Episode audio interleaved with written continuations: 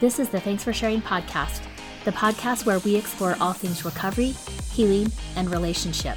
Remember to subscribe and download episodes in the iTunes Store, Google Play, or on the Podbean app. And while you're there, I'd love a review.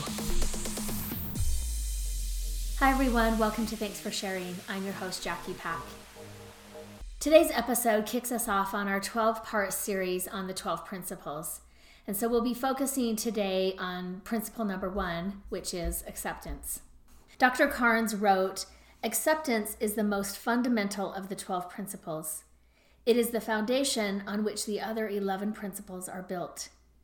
Acceptance is about acknowledging our limits, what we can and cannot do, what we can and cannot control what we can and cannot know, where we have power and where we don't, what things other people can do that we can never do again.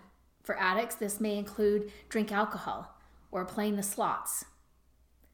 Acceptance means saying yes to life in its entirety. It is saying no to the delusions that have made life unmanageable. It is a commitment to reality at all costs.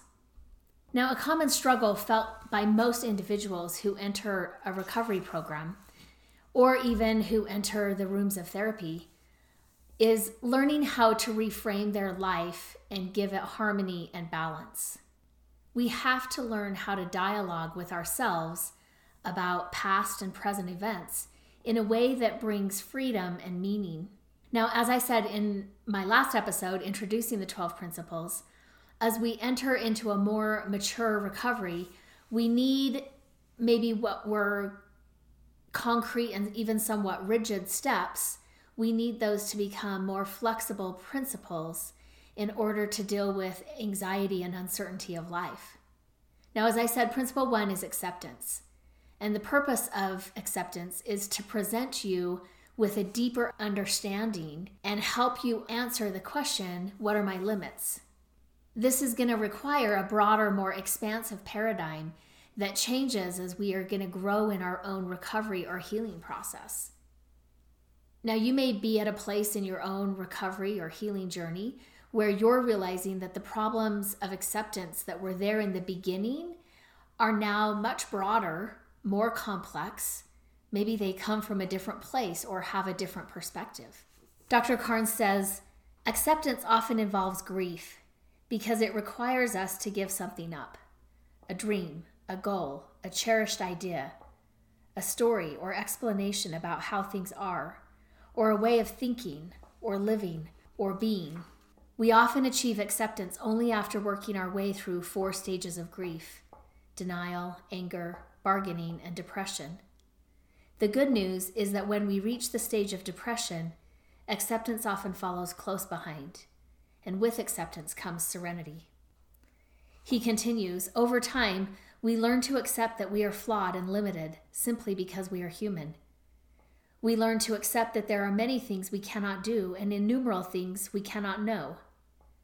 We learn to be clear and honest about our limitations, discovering what they are and living within them.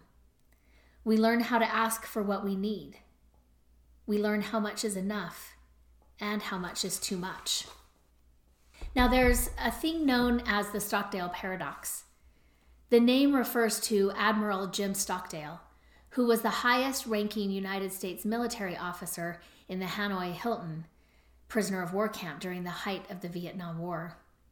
He was tortured over 20 times during his eight year imprisonment from 1965 to 1973.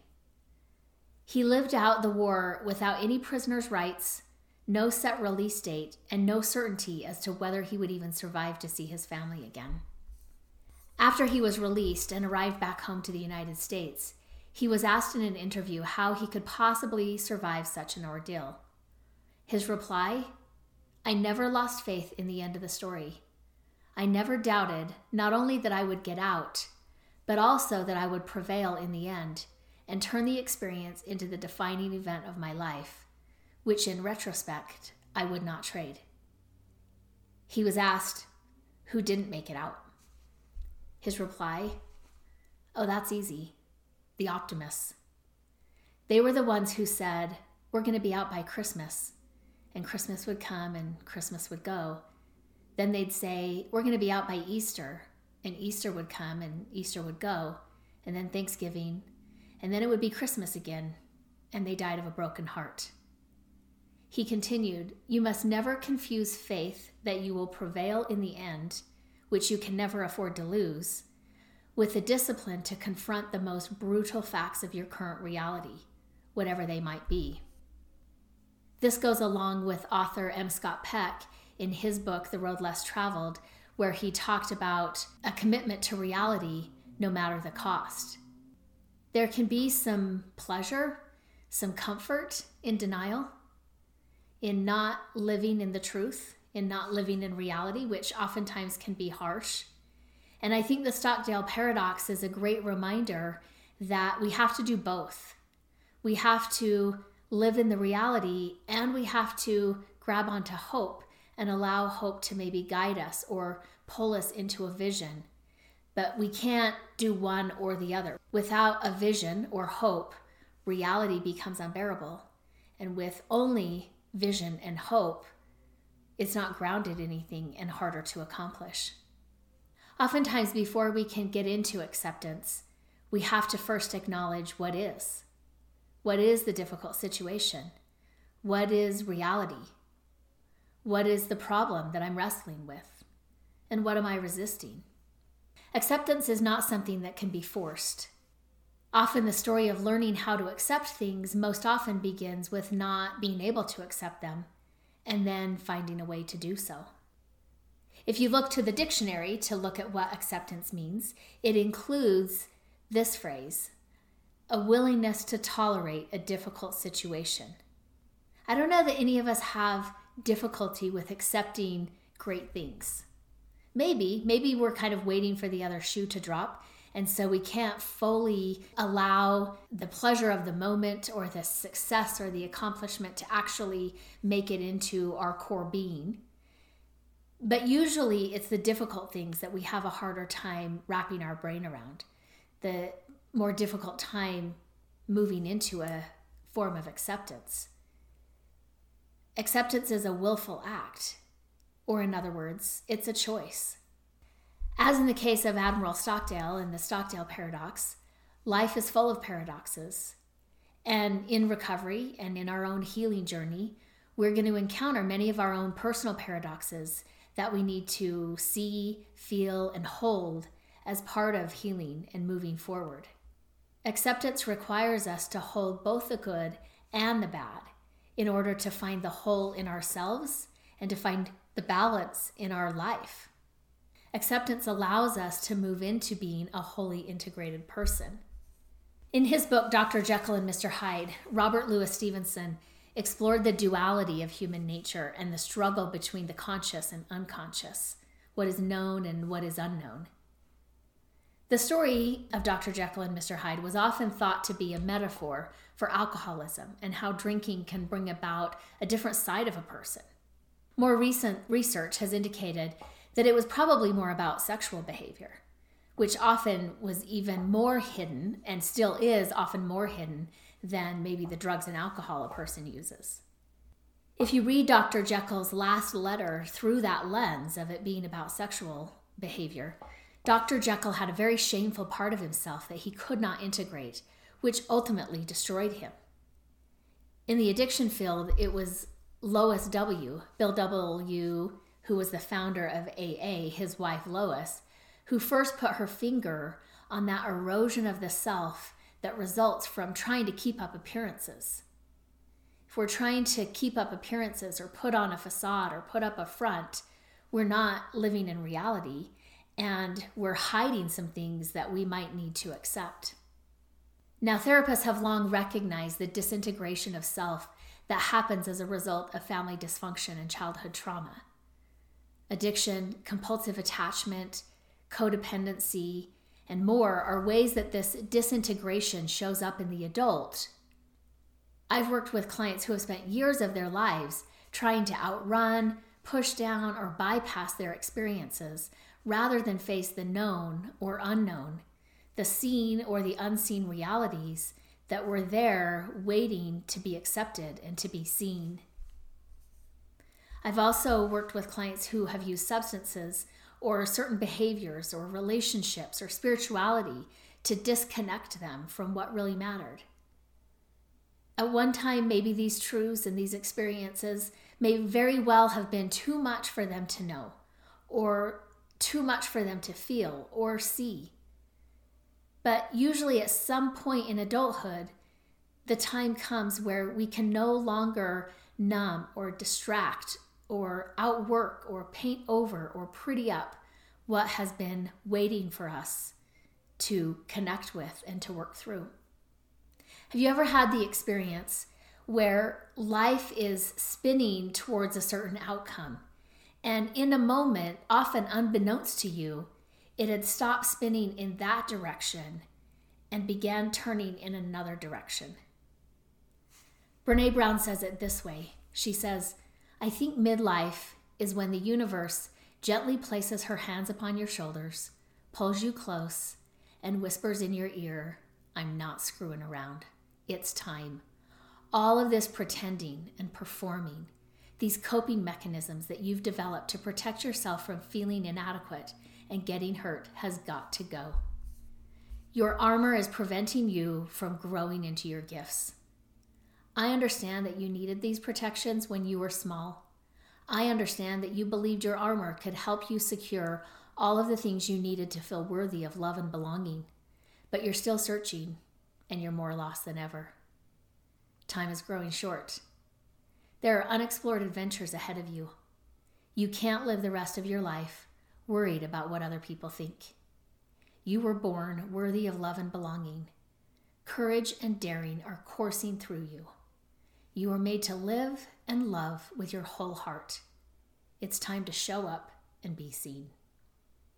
Now, when I signed up for the 12 principles, you know, I, I got the email. I think it was an email. I might have also got something in the mail. And I got it and read it and had this voice when I read it. I was at work when I read it, and I had this voice inside of me that said, You should do this, you should sign up.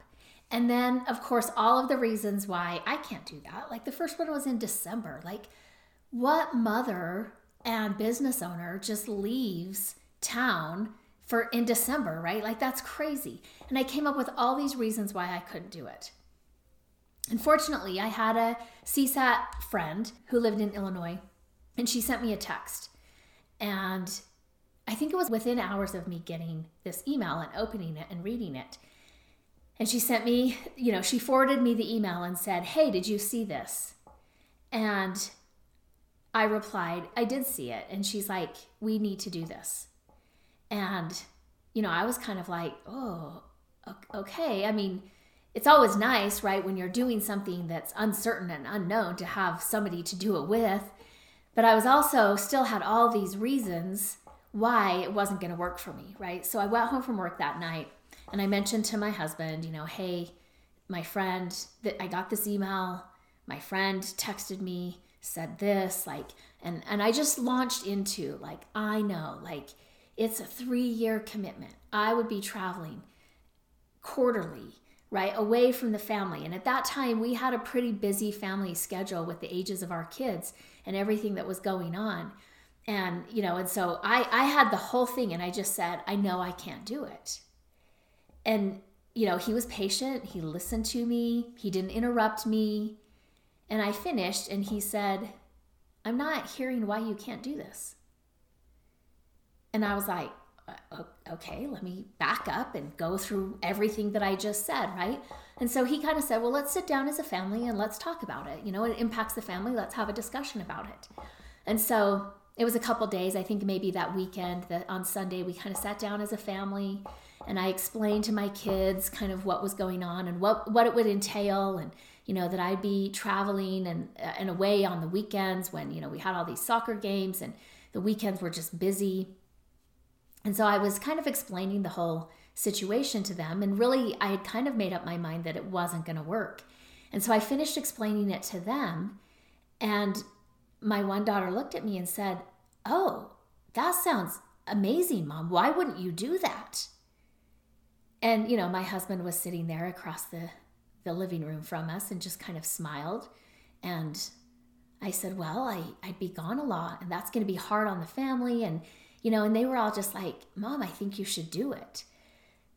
So, you know, fortunately, I had those voices in my life who were like, Yeah, do it. Why wouldn't you do this, right? My husband saying, I'm not hearing any reason why you shouldn't be able to do this. So I signed up, paid my money, and met my friends who were flying in from Illinois. I was flying in from Salt Lake to Arizona. And, you know, we started Friday night, Friday evening, about five. So we went in there and, you know, we got divided into groups, different things like that, kind of got all established and set up. And Dr. Carnes was lecturing and talking to us about the 12 principles and talking about acceptance, which we were going to be working on that weekend. And I remember I wrote down in my notebook, um, they'd given us all these uh, journals to be writing in throughout the three years. And one of the questions he asked is We obviously have limitations that are placed on us um, as human beings, right? We need to sleep, we need to eat, there's only so much we can do, different things like that. You know, maybe our own life story has placed limits on us that we believe are limitations, and maybe they're not. And he asked the question, he said, You know, one of the things that I want you to be thinking about during this three year journey is how big can you be? And having had the experience, you know, talking to my husband, talking to our daughters, you know, having that initial voice when I read the email that said, you should do this, you need to sign up for this. And then that question, how big can you be, right? I also realize that for me, and probably for many of you listening, we think there's limits that are put on us, or we believe we have limits that maybe we don't. And when we ask that question, how big can you be? We might be surprised at what the answer is. You know, when he asked that question, I immediately went to one of the th- conversations I would have with my mom sometimes. And I think, you know, usually these conversations happened when she was probably in a low place and not feeling necessarily positive about her life or maybe feeling somewhat trapped, I would imagine. And you know, there were times where maybe I was kind of excited or, you know, I was I was kind of thinking that I was all that, right? And and she would say to me, uh, not in a not in a like, hey, let's remember to be humble, but kind of in a cutting way. You know, she would say to me, this happened, you know, multiple times, but she would say to me, like, who do you think you are? And i would always move into this hustle of like nobody nobody i don't i don't think i'm better than anybody. I don't think i'm anything special. Like it, it wasn't good right for me to think that i was better than. And and again not in a way like i think i've tried to raise my own kids to not necessarily think of themselves as better than but not in a way that maybe interfered with them believing that they were enough um, I remember in school, I was going to run for class office and you know, I, I had to get my parents' signature. And so I came home and told my mom, like, I think I want to run for class office, for class vice president, is what I was going to run for. And I need a parent signature, right? And so my mom, you know, she she signed the paper, but she also, you know, told me, she said, if I see that you start to think, if you win this election, and you start to think that you're better than the friends that you have or you're better than you know the people that you hang out with because you think you're more popular or that this election would mean something about you that it doesn't. She said like i will pull you out of office so quick. And you know i was like oh i know you will. Like my mom was in education. I was like i don't know how you would do that but i bet you know how to do that and you will do that and one of my friends also ran for office, and I was elected, and my friend was not. You know, we weren't really friends after that time period, after I had won office and she didn't. And I was so scared that my mom was going to think that, like, I wasn't her friend anymore because I thought that I was better than her or something, right? And that really, I think, you know, maybe that had a part to play on why we weren't friends anymore, but not because I felt like I was better than her. And so, again, to be sitting there and have Dr. Carnes, you know, all these years later, decades later, and have Dr. Carnes ask that question how big can you be? Right? I hear this other script start to kick in and say, you're not better than anybody else. Don't think you can be anybody special. You're nobody, right? You are not better than any other person. And I had to kind of take a deep breath and set that aside. It's a familiar script and start to wonder what it could be like if I just let myself ask that question without feeling like I was better than or having my mom's voice come up. Oprah Winfrey said, Forgiveness is giving up the hope that the past could have been any different. It's accepting the past for what it was and using this moment and this time to help yourself move forward. I had a session actually just today and with a young client that I'm working with. I mean, not too young, but you know, I'm 50, he's young. And we were talking about he's just 18 years old and senior in high school. And we were talking about, you know, the just the situation that he finds himself in in his family and what he's had to deal with in his young 18 years and how, maybe how it's impacted him and, you know, kind of stepping out of maybe a role that was handed to him, but didn't necessarily serve him well. That of like maybe being this older brother who also felt like he had to be kind of a father figure for his younger siblings. And, you know, we've, we've talked a little bit. He knows that I kind of played a older sibling role. And in this particular session, you know, he asked me, he said, How many siblings did you have? And I said, Well, I had five. There were six total. And he said, And were you the oldest? And I said, Well, I was the second oldest. I said, But in many ways, and you know, I don't even really know why, but in many ways, um, some of the roles of like that oldest child, those kind of fell to me. And, you know, so I shared just a little bit, and then he was talking some more about his experiences. And then he asked me, he said, Do you ever wish that you were one of the younger siblings, that you were like the youngest sibling in the family or one of the younger siblings? And you know we talked about what was coming up for him and how that would look different for him. You know and the the truth is sure. Yeah sure. I've wished for that. I've wished for a lot of things over the years right? I wish for a dad like the ones that my daughters have. I've wished i could go back and do things differently or have different things or have different experiences or not have some of those experiences. And in the end i've realized that all of my past has led to who and where I am today, right? It's it's what makes me me. Now, I don't think I take for granted what my husband and I have been able to create with our own family, and part of that is because of my experiences. I think realizing that imperfection is part of the package has been a powerful lesson for me. And when I look back on the past and start to wish that I could have done something different or known more instead of less that I knew then. It's those times from the past, you know, that actually give me courage in the present moment to speak up or to offer a hug or to express appreciation and love or to be generous when others make mistakes. I think what Oprah says it's true, right? Like I think a big part of acceptance is just giving up the hope that it, it could have been any different and instead moving into what is and using what was and what is to move yourself forward.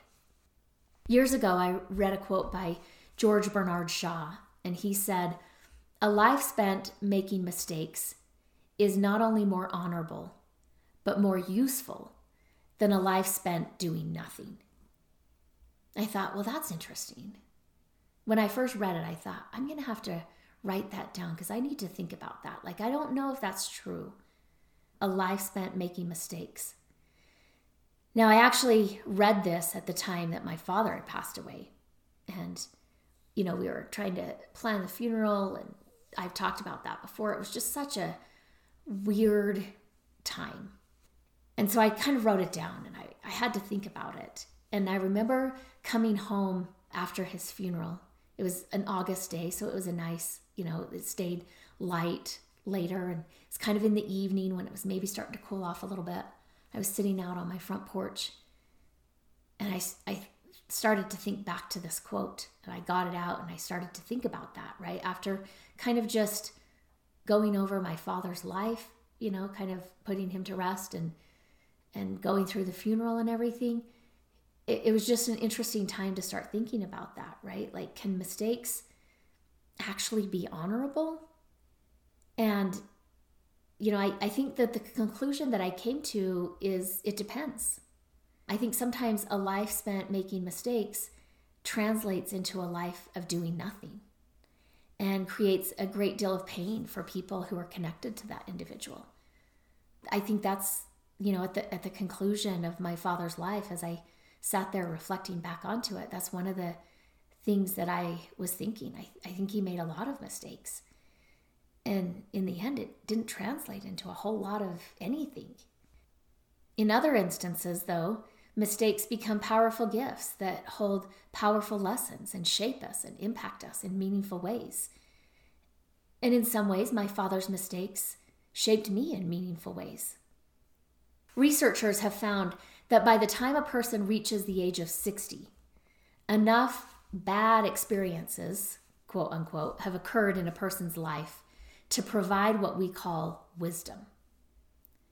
Now, simply put, wisdom is the ability to know what is and what it's not worth being upset about. You know, as I review my life inventory, I can find a lot of critical mistakes that I've made that have led to more meaningful and useful wisdom.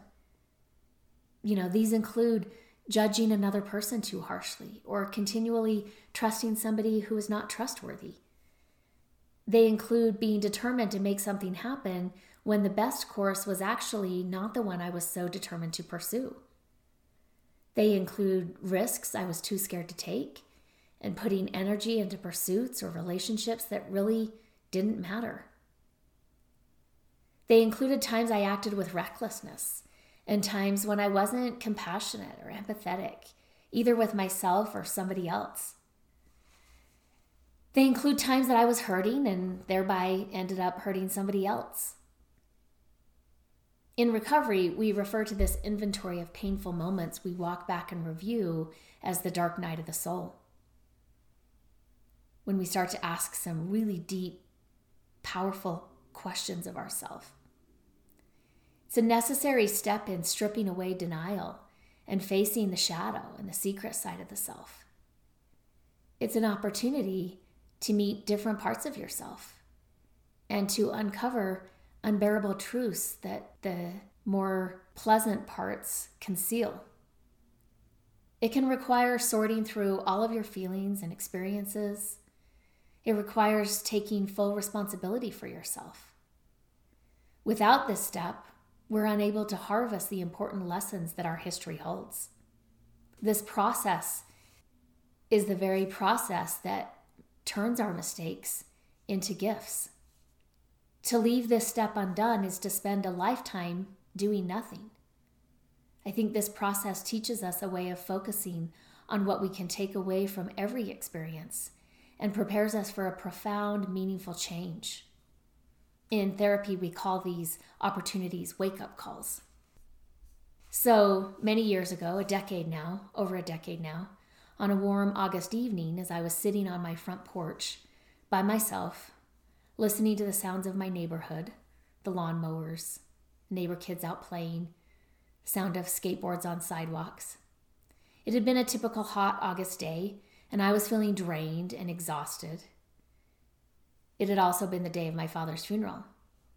And as I sat and contemplated on the events of the day, the past week, the previous years of my life, and decades of my father's life, I was experiencing some profound sorrow. My father had lived a life of mistakes that at the end translated pretty much, I would say, into a life doing nothing. It was painful to be in a relationship with my father. It hurt.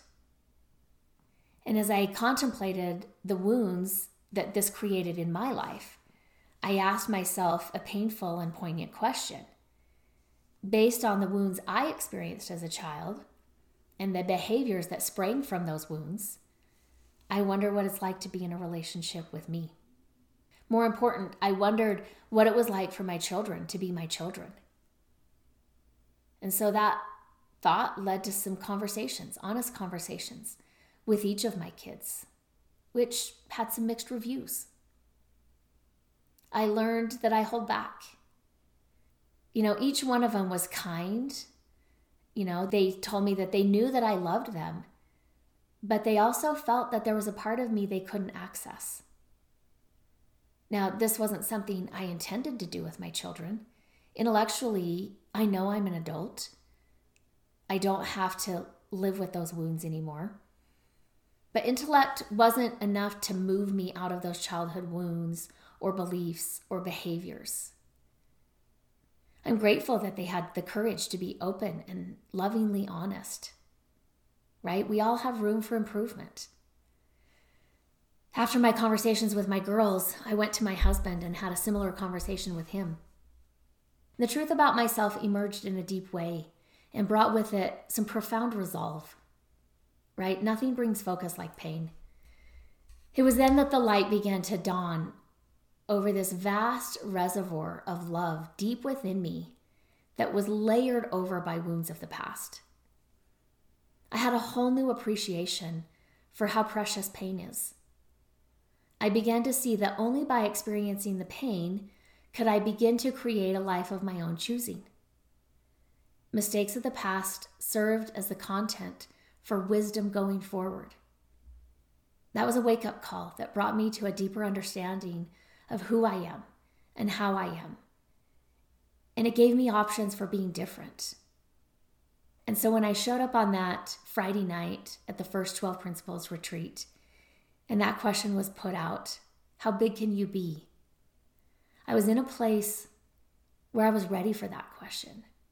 And I was ready to step into the space to explore what the answers might be. The gifts that came from some of those difficult conversations are precious to me. I'm grateful I was able to begin the process of changing the mistakes I was making and deepening the relationships I have. And that hasn't been the only time I've had to check in with my kids. That hasn't been the only time I've had to stop and assess and look around and ask myself what is real right now. What do I need to see? Since that day, you know, wake up calls continue, and the process of creating a life of my choosing is never ending.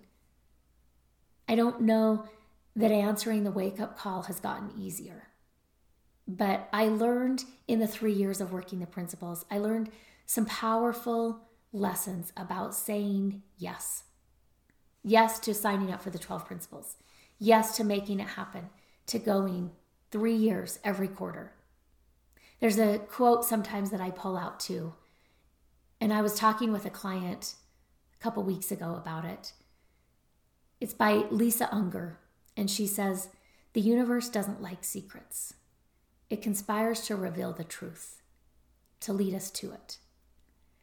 And I was saying that to my client. My client asked me, she said, Do you really believe that? And I said, Yeah, I do. And she said, I don't believe that at all. And I said, You don't believe that the universe conspires to bring the truth forward? And she said, No, I don't I don't think the truth always comes out. I think there's something about being in a place to accept what is. You know, there's questions that I have about my family of origin, my extended family of origin. I don't know if I would get that information. There might be limits there, right? I wasn't alive I didn't live those experiences. And the people who are still alive, and I've asked the questions, they don't seem to know. They don't seem to have asked some of the questions I've asked. So there are some real limits to what we can get, right? And that's something we have to accept as well. But overall, I do believe that the universe doesn't like secrets and that it conspires to reveal the truth to lead us to it. And our job is to get into a place of accepting it. At the end of this episode, I want to remind you that your story matters. Remember, there's something meaningful in every chapter. Don't wait to share your story until it's finished. Until next time, Jackie. The Legal Stuff. This podcast is solely for the purpose of information and entertainment and does not constitute therapy, nor should it replace competent professional help. The Prayer of the Perfectionist. Nobody has time for perfection. We are pursuing progress. Help me to remember the only step I need to focus on is the next right step for me. Help me to remember that life is a journey. Help me to be able to separate all that I am learning from all that I have to do. Help me to remember that I am not alone. I can ask for help. Help me to strive for frequent awakenings, not mastery. I am enough. Amen.